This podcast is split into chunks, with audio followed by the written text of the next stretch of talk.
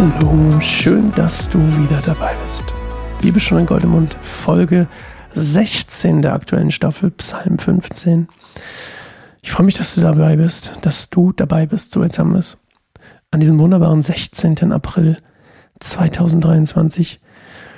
Und ich bin vor allem glücklich, dass du da bist, weil ich noch nie das Gefühl hatte, dass diese Bibel, dieser Bibelpodcast mehr Sinn gemacht hat, als, ja, ich weiß nicht. Ich habe mich total gefreut, ähm, ihn immer zu machen. Aber ich hatte immer das Gefühl, es fehlt was. Und jetzt fühlt sich irgendwie viel runder an. Und ich hoffe, das kommt auch bei dir an, dass es sich viel runder anfühlt. oh Gott. Upsala. Äh, das war ein, ein Huster, den ich auch nicht rausschneiden kann. Damit musst du jetzt leben. I'm sorry. Ähm, der kam so überraschend da rein. Ich lasse ihn einfach drin. Und wir werden es alle, wir werden es alle, ähm, wir werden, hoffentlich kannst du drüber schmunzeln. Es ist nämlich einfach, wie es ist. So. Psalm 15. Wir fangen an mit einer Zeit der Stille. Einfach mal eine Minute in uns gehen, in uns reinhören.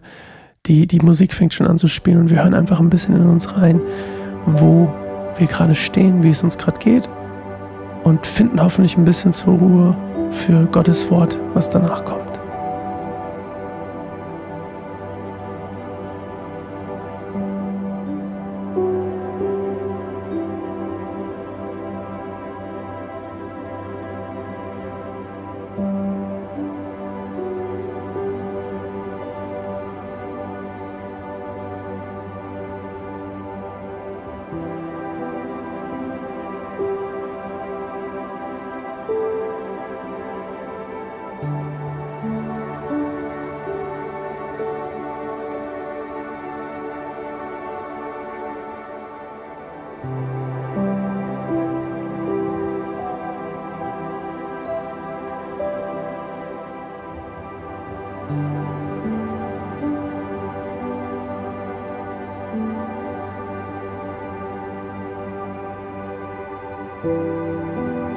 Psalm 15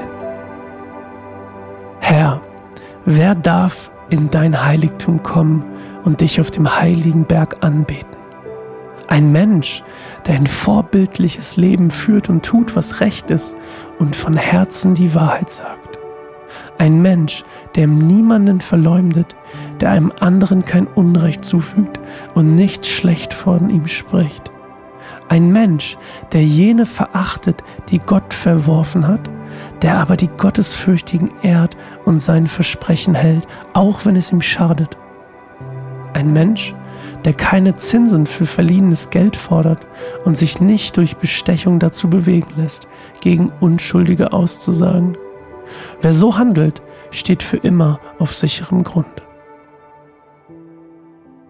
Und das Erste, was mir eingefallen ist, als ich den das erste Mal gelesen habe, war Vers 5.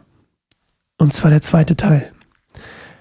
Und sich nicht durch Bestechung dazu bewegen lässt, gegen Unschuldige auszusagen, aka Judas. Oder? 30 Silbermünzen hat er bekommen oder so ähnlich. Wenn mich nicht alles täuscht. Gut, er hat es ein bisschen, also er, es, ja, es ist nicht eins zu eins logischerweise das. Aber er hat gegen einen Unschuldigen ausgesagt. Er hat ihn verraten. Ja. Er hat jetzt nicht irgendwie vor Gericht vor ihm, gegen ihn ausgesagt, aber er hat ähm, ihn verraten. Und ich würde das mal in die gleiche Kategorie packen. Sehr spannend. Das war der erste Gedanke, den ich hatte. Zu Psalm 15. Ja, eine Sache vielleicht noch als Info, ein Mensch, der keine Zinsen für verliehenes Geld fordert. Jetzt denken wir natürlich, oh mein Goodness, wir sind alle absolut in der Hölle gelandet, weil das ist ja völlig normal. Also natürlich nicht unter Freunden, aber ich meine, so alle Banker würden jetzt wahrscheinlich mit dem, oh, oh, okay.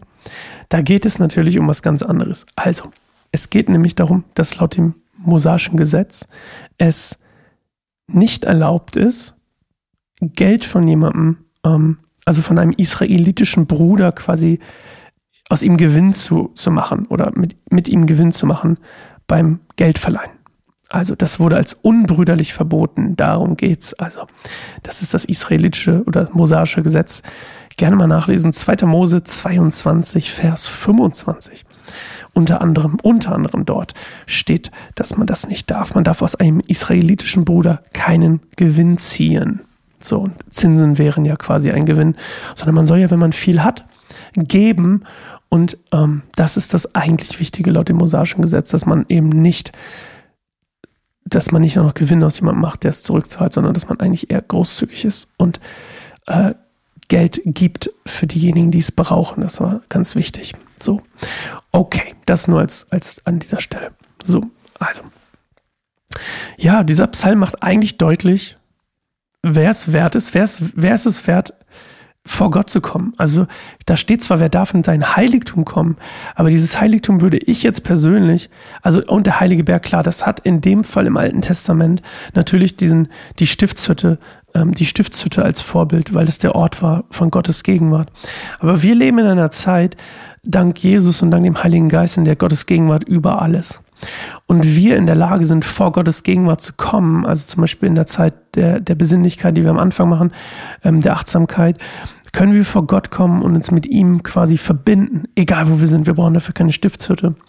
Und das Spannende ist, die Frage trotzdem also für uns relevant ist, und das ist auch die Frage für dich heute, bist du, und ich weiß, ein bisschen, ein bisschen arschig, aber ich, ich mach's mal trotzdem, weil ich will auf was hinaus.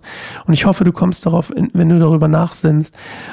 Bist du es wert, ein Gast Gottes zu sein, in Gottes Gegenwart zu kommen? Achtung, ich verrate dir schon die Antwort. Die Antwort ist ja, aber ich möchte, dass du dich trotzdem das fragst. Fühlst du dich so wertvoll? Fühlst du, dass du es wert bist? Empfindest du das? Weißt du das, dass du es wert bist, in Gottes Gegenwart zu kommen? Und das ist die Frage heute. Bin ich es wert, in Gottes Gegenwart zu kommen? Und ich hoffe, deine Antwort ist absolut, absolut ja. Ja, hoffe ich doch. Also, wir hören uns morgen wieder zu einer neuen Folge Bibelstunde Goldemund. Und ich freue mich auf dich. Bye, bye.